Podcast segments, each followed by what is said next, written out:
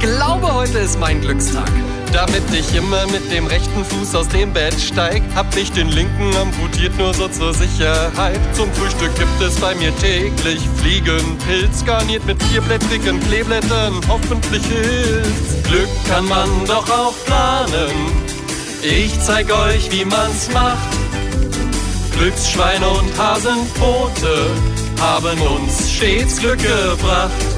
Seh ich ne schwarze Katze, wird sie einfach umlackiert und bei einer Leiter wird der Zwischenraum zu betoniert. Wenn Donnerstag der 12. ist, kommt danach gleich Samstag und jedem Schornsteinfeger mache ich nen Heiratsantrag.